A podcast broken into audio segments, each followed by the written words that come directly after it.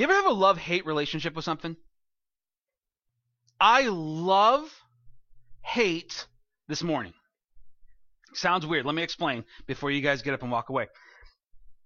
I hate that the Mewers can't be here this morning, so that our children's ministry is, is, is dark back there. There's nothing back there.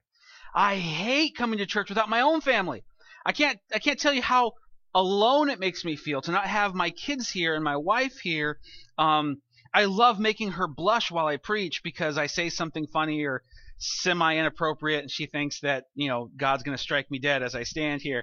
It's fun. It adds to the flavor of the morning. I hate that so many people are sick today, that that the flu bug is going around and people are just, uh, you know, they're they're just getting sick, and kids are getting sick, and, you know, I hate that that uh, that's just, it's not a normal quote unquote morning.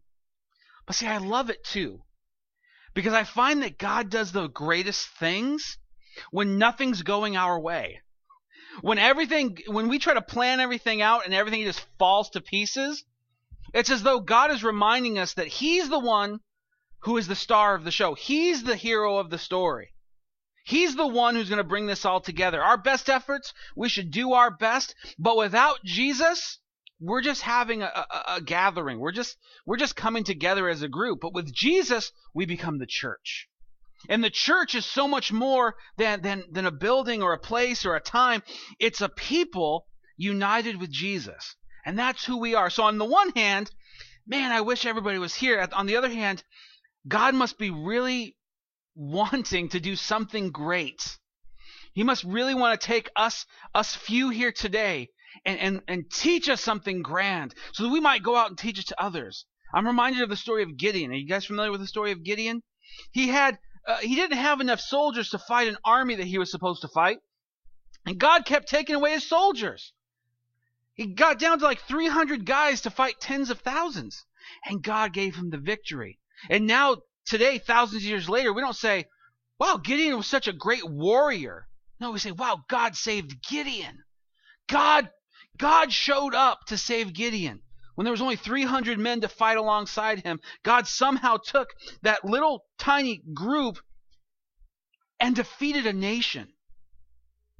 And so I wish things were a little different, but I'm glad I know Jesus is going to do something cool. Amen? All right, so open up your Bibles to First John chapter two, verse twenty-six. Um, if at any time you need to take Vincent out or anything, go right ahead. You're, you're no big deal. I'm going to try to keep this brief today too, but that doesn't usually turn out too well. First John chapter two, verse twenty-six. We're going to learn about the Holy Spirit today. Some of you guys, old, you know, King James Version, older generation, love you, respect you, great wisdom to be found in you. Some of you refer to him as the Holy Ghost because in the new in the King James Version, that's how he's referenced. And then in the newer translations, it's Holy Spirit. I love the the the Holy Ghost Uh, name. And so we want to know the Holy Ghost. We want to know the Holy Spirit. Same, same person, uh, even though they've got different names. We're going to learn about how he has been sent to us to teach us. Outside of the Bible, I have a real hard time teaching. When it comes to teaching the Bible, I'm not here to toot my own horn, but I do feel a gifting to be able to teach the Bible to folks, to take the the Word of God and, and to state it simply, to not overcomplicate it, overpollute it, to add my own opinions. Um, for me, it's it's not that complicated. I'm not bragging. I'm just saying it really comes down to, well, this is what it says. I, I'm like a repeater. You know, God said this, this, this, this, and this. I'm just repeating what He said. To me, that's teaching the Bible. Um, um, outside of that, though, I have a hard time teaching. I've tried to teach people how to play guitar. I've tried to teach people how to draw. I've, I, I, we homeschool our children, so I, I teach them uh, periodically. Me and my wife kind of go back and forth on that. It's really hard. Anybody here struggle with teaching? Teaching is hard. Sometimes I see something happening in my head. I know exactly what needs to be done, but articulating it can be so hard. It can be so difficult to just express what's happening in my mind. A lot of people theorize, you know, it's Super Bowl Sunday, so let's use some football analogies, that that that athletes that are that excel, that are that are the the the best of the best, your Michael Jordans, you know, your Jerry Rices, your your Willie Mays, your Mickey Mantles, that they'd be the best coaches because obviously they're successful as a player. You find that they're the worst coaches. You know why? Because they can't understand why other people can't perform at their level. When they tell somebody do this, this, and this, for them it's it's their nature, but somebody else is trying to adapt to it, and I don't, I can't, and it just frustrates them. The best coaches are the ones who usually are are your your your your blue collar, middle of the road players that see potential in other people, who are who have the ability to to go beyond their physical limitations to get the best out of somebody else. And, and when it comes to teaching, it's much the same. That that we, we we might know things, but just articulating them are so hard. We might be professionals at what we do, but that doesn't mean that teaching is really easy. You might be in a place where you're you're struggling to learn the Bible, and, and you it's not through lack of effort. You you know that just to read your Bible, you know that you need to uh, give attention to what God has said, but being taught, there's a breakdown, there's something missing. And so today I want to remind you and encourage you and reintroduce you to the Holy Spirit. It is His job to teach you. I praise God that He has given us teachers to teach us, to, to make the ways of God simple for us to adapt to, to, to take something so complex and not dumb it down, but to show it as attainable. I, in Jesus, I can do that. I praise God, but but that ultimately happens because the Holy Spirit is our teacher, not because men are really gifted. So First John chapter two verse twenty-six says this: I write these things to you about those who are trying to deceive you, but the anointing, and that's a big word today, we're going to kind of focus in on that word, but the anointing that you received from Him, that is from Jesus, abides in you, and you have no need that anyone should teach you. But as His anointing teaches you about everything, and is true and is no lie, just as it has taught you, abide in Him. Let's pray. Jesus, we, we are people of your anointing. And I pray for nothing less, Lord, than your Holy Spirit to come in and teach us. The irony of this, Lord, is for me to to to uh, try to teach about how you're a teacher. Father, I'd rather just have you teach us, show us, guide us, lead us today, Lord. Lift up the name of Jesus. Your word says that He needed to be lifted up so that we might be drawn to Him. Continue to lift Him up before us, Lord, that we may focus in on our Lord and our Savior, Jesus. In His name we pray. Amen. Teaching and anointing, they go hand in hand. Unfortunately, the word anointing is, or anointed or anoint, in our modern day and culture, in our vernacular, if you will, um, is misused. And the way I find it more most often misused is, is anointing is synonymous with talent. And so if you hear a, a song on the radio and it's really good, oh, those people are so anointed. You listen to a pastor or a preacher and and and he's very eloquent of words, he's very good at what he does, powerful speaker. Oh, he's a very anointed preacher. You see somebody proficient at something, have a talent or a gift for something, and, and usually hear people say, well, they're just so anointed. The problem is anointing isn't necessarily a measure of talent.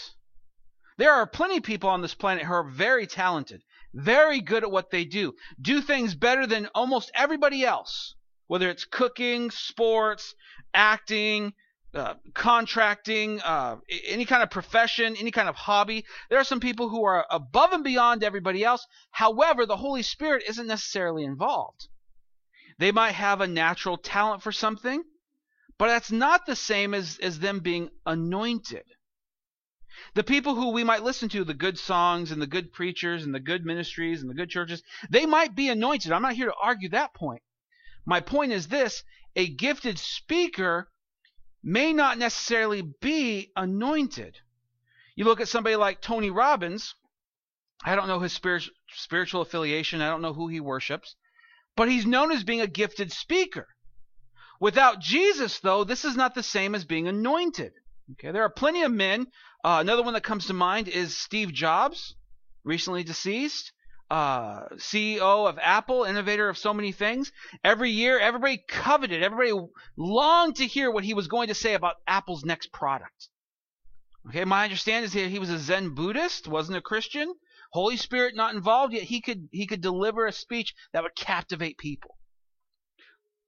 Uber talented, super gifted, but not anointed. And so we've got to know, what does anointed mean? G, uh, John here talks about having this anointing, being taught by this anointing. What does that mean? Anointing, biblically, is being set apart. It means so many things metaphorically. It means so many things uh, literally. Uh, so if you go to the Old Testament, it was the way kings were, were crowned. You know, you look at David, he was anointed by oil. It represented him becoming a king.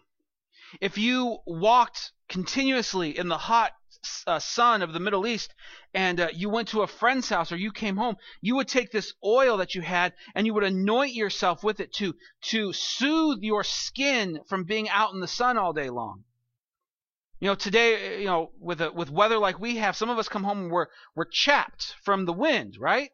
How many people here's hands are all rough and rugged because of this winter? You just wash your hands continuously. And, and you're trying to, to, to rehydrate them with oils and, and, and creams and, and lotions and all kinds of stuff. And they're still, they're just rough and rugged. Uh, nothing's changed in two thousand years. Our skin still reacts to the elements in the same way. And sometimes anointing is just this applying of oils to our skin. Anointing, in its most simplest definition, is to be set apart. When David was anointed by oil, he was set apart from his family. He was set apart from his brothers. He was set apart for the service of God. You know, I think about like my guitar and this piano. You know, they don't get used for anything except for the worship of Jesus. They have been anointed, if you will, set apart for the service of the Lord. We have been anointed. So our next question is, well, how do I get anointed? How do I get this anointing? What do I do? We have been anointed because we believe in Jesus. Often in the Bible, the Holy Spirit is, is used uh, or referred to as metaphorically as oil. That Holy Spirit has, has covered us, been poured upon us, and set us apart, not to a third destination. God has not taken us from sin, you know, taken us from sin, and set us in some arbitrary neutral spot. He has set us apart from sin, Satan, and death to himself. There's only two places. There's only two sides. There's no third place where I'm indifferent. I, I don't know. I'm indecisive. No, you're here or you're there. Okay? And as you are anointed by God, it sets you apart. You are identified as a Christian, child of God, loved by God, part of his family, part of his church. This transcends all of your emotions. You might not feel these things, but this is what the Bible says about you. By simply putting your faith in Jesus and what he has done on the cross, you have been set apart for the service of God. You are now a tool in the hands of the creator of the universe.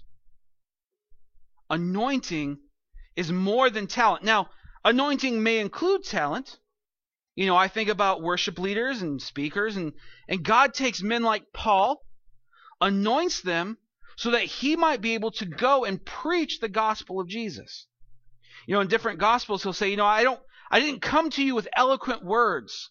I didn't come to you with, with, the, with the gift of speech. I simply came and proclaimed to you the truth. And see, in that, Paul's insufficiencies and the people's rebellion or lack of understanding, somehow the Holy Spirit takes that and teaches them and teaches us. The good news about today, the, the, the, the big overarching message of all this, goes back to our message last week, and, and a lot of what we find in this whole series is that because of what Jesus has done, we have been given rest. See, some of us have been studying the Bible for longer than I've been alive, and I respect you for that. And you have a lot of wisdom to share and wisdom to give in this community, the community that we're building at this church. However, I know some of you come to me and say, I, I'm still struggling. Here, here's what I want you to do. I want you just to rest. It is God's responsibility to teach you. He might use me. He might use somebody on the radio or the internet. He might use a television program. You might see some lesson in something that you're watching and say, wait a minute. I, something about this is, is, is reminding me of, of something I've read in the Bible, and it's becoming so clear to me now. You know, I was watching a movie. Anybody ever seen the movie Blood Diamond? Great, great movie. Um, it's been a few years since I watched it, but there's this scene where, um, spoiler alert, if you've never seen it, sorry, um, this this man's son gets taken from him. You know, it's set in Africa. There's these malicious, mil- militant groups. They abduct these children, young boys, and make them their soldiers. And so this man, he's on the, he's on, he's looking for his son. He finally finds him, but so much time has passed that this boy doesn't recognize his dad. He actually wants to kill his dad, because his dad is the enemy. And the dad just stands before the child and says, you are my son. You are my boy. I remember watching that and having this profound sense of the Father's love for us. That regardless of our rebellion, regardless of, of, of where we've been in our station in life and the sins that we've committed, we have a Father who seeks to redeem us. It doesn't matter what we have done. All of it has set us apart from God, but yet we're confronted by this God who has sent his son to die in our place. That we are, we are his sons. We are his daughters. And he's not afraid of our rebellion. He's not afraid that we've abandoned him, because he has promised to never abandon us. See, something as simple as, as some movie that didn't even make a lot of money could teach you something so profound. I saw that movie like eight years ago. I still remember it like it was yesterday.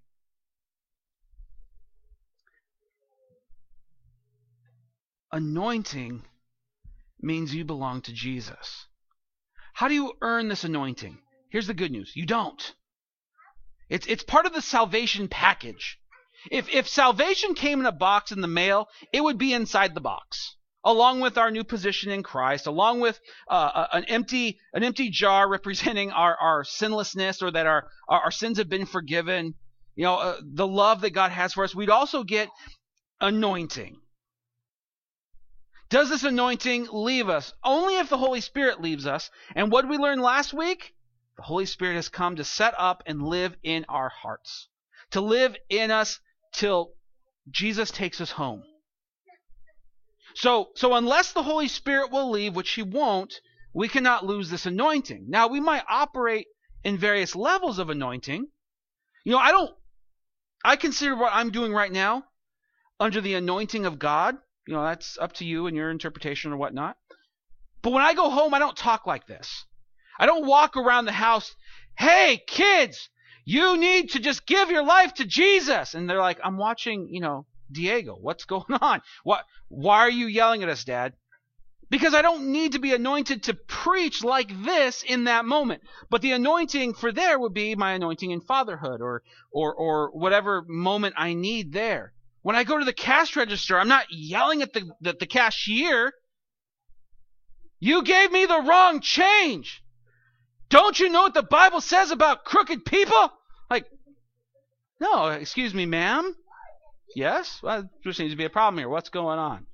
No, the, the anointing is different. It, it, it, where it's needed, that's where we use it. Some of you, you're, you're, anoint, you're, you're getting your anointings mixed up. Like, I just got to be raw all the time, carry my Bible and hit people in the head with it. No.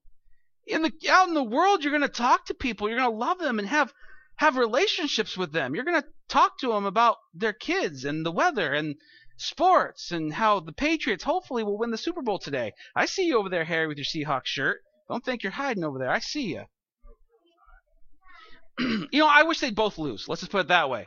They could just both lose somehow, or just we could just forget that this day ever happened. That's fine with me. And I thought you were a Philadelphia Eagles fan. You're getting me sidetracked. I'm I'm losing my anointing. Here we go. So so can we lose it? I don't think that we can lose it any more than we can lose our salvation or the Holy Spirit in our lives. You know, so so what we need to understand is that we have been anointed. And then as we go into life, we get to talk to people, love people, be in community with people. Uh, sometimes our, our, our, Our, our mistake is, is not knowing when and how to operate. And really, for Christians, it causes us to be a little awkward. We're strange already. The Bible says we're a peculiar people. I think that's God's way of being nice to us. You're a peculiar people, set apart, a royal priesthood. Like, he's really going, these guys are weird. But we've been set apart, and that we get to go out and show Jesus to people. You know, people come to you, I'm hurting. Why? What's going on? How can I help? What's the problem? What, what is it? Is it? Can I can I give you a ride? Can I take you to the, this place? Can I be of some assistance in some way? Oh, I just had a baby. Oh, you rejoice with them. You know, not everything's a sermon, but everything can be an opportunity for Jesus to be glorified. Amen? And sometimes he's glorified in us just being loving towards somebody else.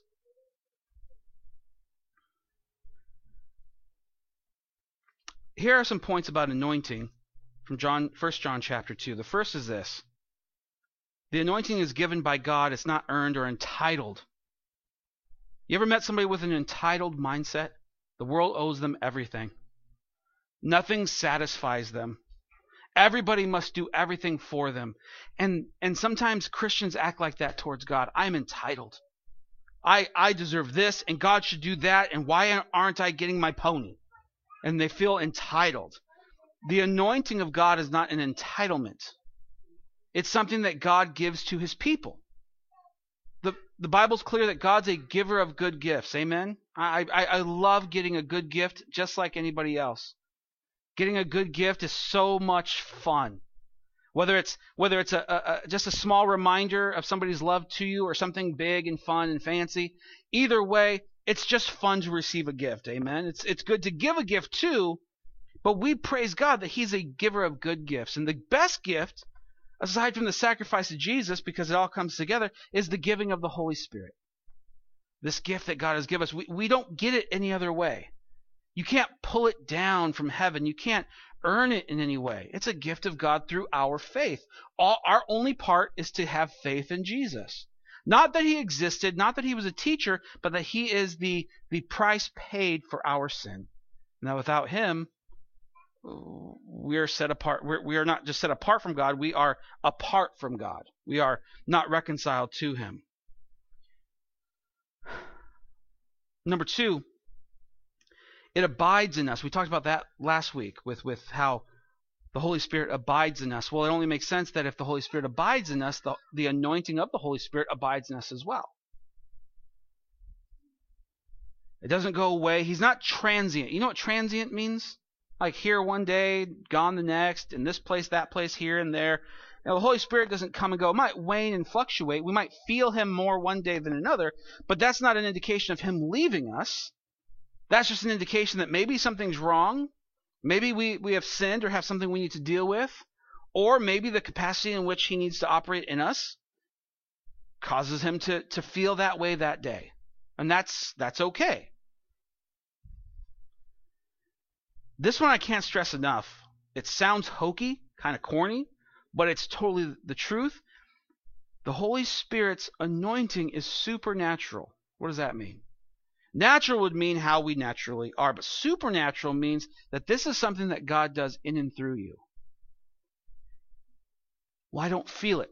In a sense, you shouldn't, because it's a it's a, it's a sensory feeling that you don't have, like sight and, and, and touch and smell and that sort of thing.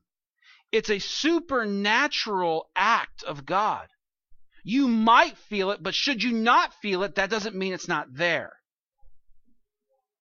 The abiding of the Holy Spirit, the anointing of the Holy Spirit is supernatural. It doesn't come from human origins. It comes straight from God. And on one hand, that might freak you out on, a little bit, but on the other hand, let that be, let that be exciting. Holy moly, the, the God of creation, the God of the whole universe, the one I read about in the scriptures, he's, he's anointed me, set me apart. It is him that identifies me. You know, just as, as a side note, the enemy, Satan, he, he's he's a imitator. He's not a creator. You read throughout the Bible, you read about Satan. He's not like God who can speak and create.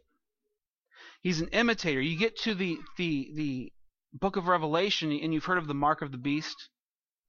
this mark of the beast, whatever it might be, there's if you, if you Google it, you will get a thousand and one uh, theories, and they're probably all wrong.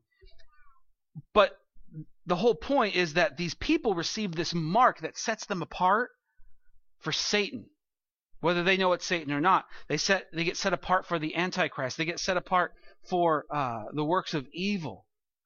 In a sense, it's the opposite. It's just Satan imitating God, again, using his system uh, that because he can't create. He can't make up stuff like God. The Bible says he masquerades as an angel of light. That means he's trying to copy the light that Jesus is. You know, Jesus in, in Genesis chapter one, it says, "Let there be light." At that point, no sun's been created, no moon's been created, no source of light has been created that we get from the Scriptures. Our assumption can safely be that this light that appears is this light that emanates from Jesus. This, this pure, holy, supernatural light.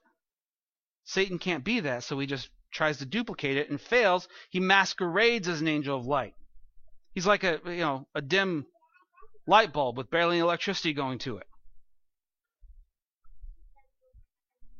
Number four, it teaches everything. The Holy Spirit teaches us everything. He teaches us everything. And just in a moment, we're going to get to whether we need teachers, uh, physical, you know, men and women teachers or not. But everything. Everything. Some people say, well, the Bible is silent on this subject. It might be, but God will teach us about everything through His Holy Spirit. Especially when it comes to issues of right and wrong. You know, I'd be hard-pressed and you'd be hard-pressed to go through the Bible and find a specific command, and I don't want this to sound any more controversial than it has to be, but to find a specific command that says that child abuse is wrong. Uh, with the exception of maybe Jesus saying anyone who causes one of these little ones to sin, um, that's about as close as you can get. But but child abuse, that being a sin, but but we know that that's a sin, right? We know that that's wrong. Like, nobody's going to stand up and say, well, the Bible doesn't say, and then we're just going to, well, go ahead and keep beating your kid then. No. We'd say, no, that's wrong. You're big. They're little. Stop beating your child. Stop abusing your child. And so... So we know things like that because of the Holy Spirit, the right and the wrong. Now we do have commands that that or, or, or scriptures that say that, you know, God has placed His commands on our heart, things like that. So we have this this this ability to know right from wrong. But the Holy Spirit is our teacher. And so whatever your issue is today, I believe that that if you're at a crossroads, a, a, a fork in the road where you must go left or right, the Holy Spirit will teach you which direction to go. The Holy Spirit will show you what to do when you're confronted by by this or that, A or B or whatever. The Bible teaches us about everything, especially when it comes to His Word. I believe it's Hebrews chapter four says that the that the Scriptures that that that they're sharper than any two-edged sword. They're God-breathed. You know, this this God-breathed that that's synonymous with the Holy Spirit. The Holy Spirit will not contradict what the Word of God says. The Holy Spirit will not teach what is opposite of the Word of God. You know, I was reading a false teaching earlier this week about from a man who said that, you know, Jesus is not is not the ultimate sacrifice. Okay, that con- that can't be from the Holy Spirit. It contradicts what the Word of God says. But what's our part? That's that's the part that we struggle with, isn't it? Well, then what do I do?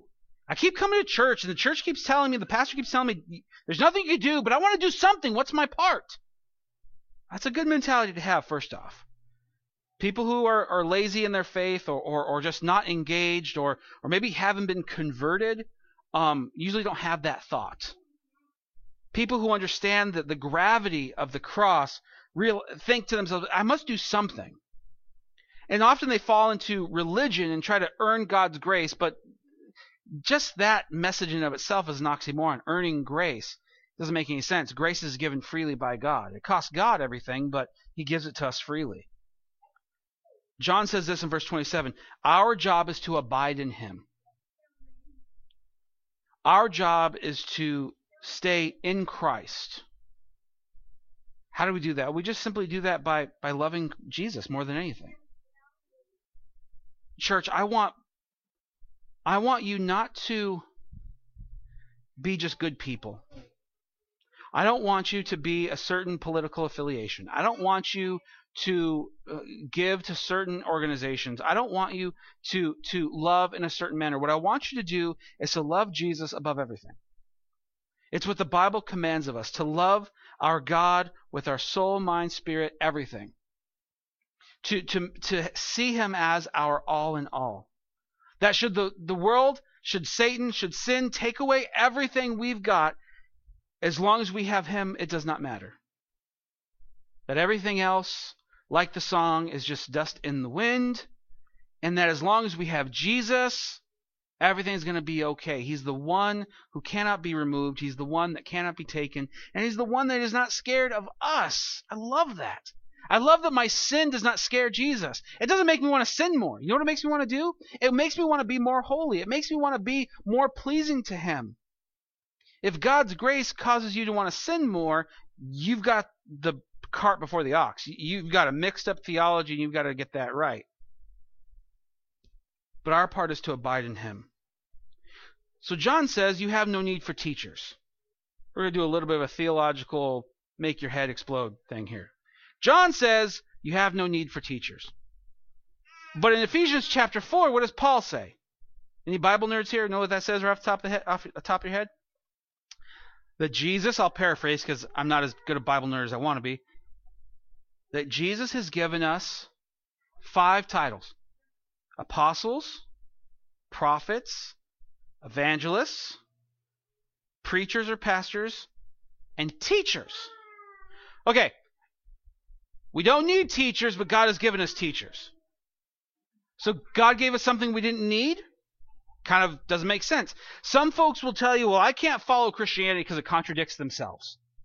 If you press them a little bit, they won't know what they're talking about. They'll be like, well, that's just what somebody told me. Okay, so that so just ask questions. Don't be intimidated by, by that type of a, a phrase. But if they do have an example like this, Peter says that we have to be ready to give every man an answer, right? So what what what do we make of all this? Well, let's take John's words and let's just blow them out a few verses.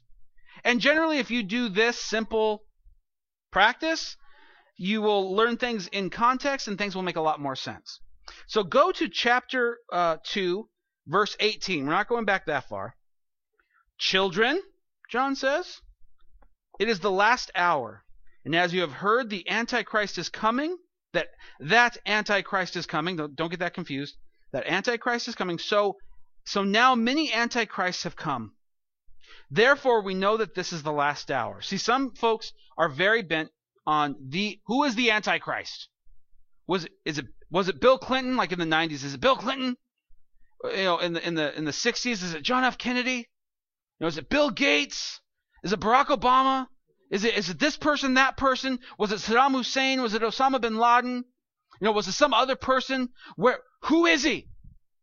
John says this, and so many people who are in that sort of camp miss this, that the Antichrist, the spirit of Antichrist or Antichrist has already come.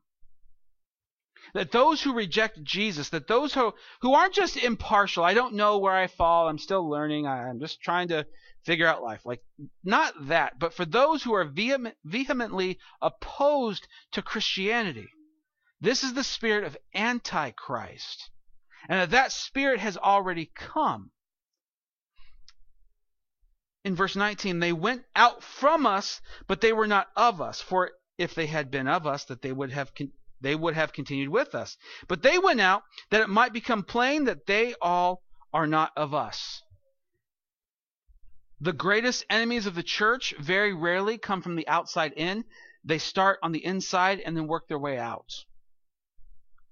They come in, they look like us, smell like us, talk like us, preach like us, but there's something there that shows itself eventually, and it's a spirit of Antichrist, rebellion. Not all rebellion is good. Rebelling against those who don't follow Jesus or, or would force us to not follow Jesus, that's okay. But to simply rebel for the sake of rebellion is not a good thing. It, it, it's it's a place where Satan can get a foothold. And these, these men that Paul is referring to, or excuse me, John is referring to, were people that started off in the church. You would think, why would there be enemies in the church? Because Satan knows where to infiltrate. He might be stupid, but he's clever. And so these men with the spirit of anti, Antichrist, they started out from within the church. Verse twenty, but you have been anointed by the Holy One, and you have all you all have knowledge. I write to you not because you do not know the truth, but because you know it, and because no lie is of the truth. Who is the liar but he who denies that Jesus is the Christ? This is the Antichrist, who denies the Father and the Son. No one who denies the Son has the Father. Whoever confesses the Son has the Father also. Let what you heard from the beginning abide in you. If what you heard from the beginning abides in you, then you too will abide in the Son and in the Father. And this is the promise he made to us, eternal life. I write these things to you about those who are trying to deceive you, but the anointing that you receive from him abides in you, and you have no need that anyone should teach you. But as his anointing teaches you about everything, and is true, and is no lie, uh, just as it is taught you, abide in him. What does that all mean? It's the Holy Spirit's job to identify false teachers. We absolutely need men, women, ministries, churches who can teach us about Jesus, who can take the Word of God and give it to us in a way that is attainable, practical. It, we're able to live it out. What John says is not that we don't need teachers, that we don't need to be taught everything, but that in this, it is the Holy Spirit's job to identify false teachers. In a day and an age of the internet and blogs that come for free, you can find any number of people who are against or are trying to identify false teachers, dedicating their whole lives to the to the identifying of false teachers. I'm not here to say that that's entirely wrong, but for every minute that I focus on a false teacher, you know what I lose? A minute that I could be putting on the teacher, a minute that could be put focused on Jesus, a moment that can be uh, used to be taught who Jesus is and what he has done and what he wants in my life. I, I can only have so many minutes in a day. I've only got so many days in my life. And for every moment that I exchange from Jesus to put into identifying a false teacher, I, I, I feel as though I'm wasting time. And you know what I find? As I focus on Jesus, the Holy Spirit shows me. I, I know that when somebody begins preaching, that's not biblical. That's not what the Bible says. That might be what they say, but that's not what the Bible says. Not because I have researched it, not because I've gone into great lengths to figure out who these people are and to sort of go on my own, you know, Christian witch hunt, but because I've I've focused on the truth. I've focused on Jesus. And I'll be the first to tell you I have spent more time on false teachers than I should have. Time that I cannot get back, but hopefully I can redeem somehow to be used in God's service. And so so don't be so, you know, because that's That's the intriguing part, right? Finding somebody who, I mean, that's the part that kind of tickles our ears and, and kind of satisfies that part of our heart that we don't go to too often. And when we find somebody who's preaching the false doctrine, then we just lay into him, man. Like we just, oh, like, I'm going to tell everybody about this guy. I'm going to tell him he's dumb and his kids are ugly. And I'm just going to tell everybody. Like, okay, that's, it might be true. Maybe his kids are a little, you know, hard on the eyes, but you're not really doing, you're not proclaiming the truth. You proclaim the truth, and you'll identify false teachers that way. We put this flooring in, in our house. And when you, when you put, you put flooring in, and, and maybe you guys have done this before, you're under the assumption at first that everything is straight in your house. But then you put down these sla- you know, these, these clipboard things, and then you get to the wall, and you're like, huh, they don't line up. Without that straight line, I couldn't tell the other line was crooked. If you just preach the gospel, the straight line of God, every other line will look crooked. Trust me. People will say, oh, well, what about this over here? They're not parallel. They're, they're going to conflict, and somebody's going to win, and it's going to be Jesus. This is not a, a command to disregard teachers. This is not a command to, to accept false teachers. This is a promise that God will show us. God will teach us who they are. But somehow, some way, we will be able to identify when someone is preaching uh, a false gospel, when they are the proverbial sh- uh, wolf in sheep's clothing. Now, I, I know for me, and maybe you're the same way, when you find that out, oh, it just makes your blood boil. and you want to go on the internet, and you want to talk to all your friends, you want to blast them everywhere you can. But if you're doing that, you're using your voice for that rather than the gospel. Does that make sense? And so we want to do everything that we can to use our moments to proclaim Jesus and what he has done. To to let the gospel come out of our very lives as we live every day. To to love like nobody else, to give like nobody else, to serve like nobody else, because we have been served and loved and given to by somebody unlike anybody else. His name is Jesus, and he's done more for us than we could ever do, and now we get to be in his service as well. The good news is that teaching, whether it's me up here, one of you guys stepping up to teach one day, listening to the radio, internet, whatever, podcasts, blogs, whatever, the teaching is not up to us. You know, like I wake up this morning, I know all kinds of things are going to happen. Some people aren't going to be here, things like that. I get that. And my first thing, my first thought is, ah, it's I, I, everything's going to fail. But then I'm reminded, wait, it's not up to me. The teaching's not up to me. Somehow God takes my big jumble of words and, and I dump them on your head, and God gets the ones into your ears that he wants you to hear. And so at the end of the day, however many people we have, is how many different messages are going to be heard today. I came in with one sole purpose, and God's going to take that all and make it all a message for each one of you individually. And they won't contradict one another. They'll all work and flow together. It's amazing. It's something only God can do. I have people come to me all the time, Pastor, when you said this, blah, blah, blah, blah, blah. And I'll be like, I didn't say that. What? Were you were you even at our church on Sunday? Like, what? Where'd you hear that message? But I can't say that, right? Like in my head, I'm thinking this. I'm going, thank you. Jesus is good, because I can't accept praise. It's, Jesus is good, blah, blah, blah. I give the whole spiel. But I'm thinking in my head, like, what? Okay. I can see where they might have got that, but I don't remember saying it like that. That's awesome. That's great. It's not up to me. See, if I if I ever called on one of you to teach, you'd freak out probably and be like, oh my gosh, you're going to teach. But it's not up to you. You come up here, you get the little music stand, and you, Jesus is good, and he loves you.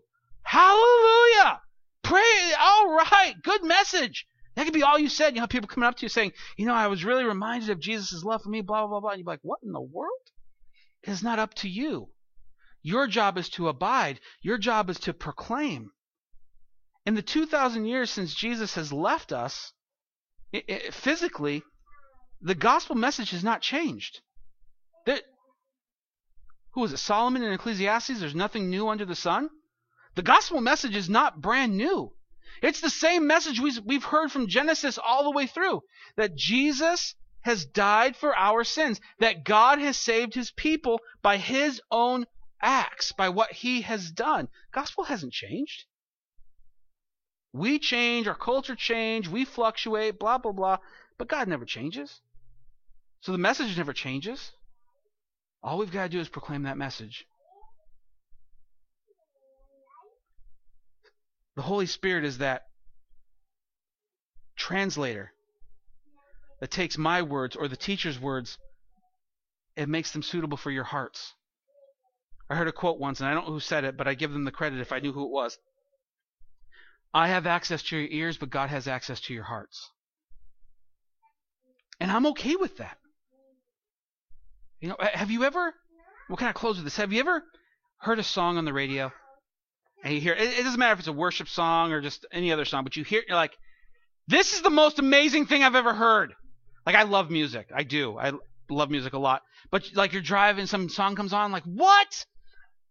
And you got to let your spouse or your friend or somebody hear that song. I've got to make somebody hear this.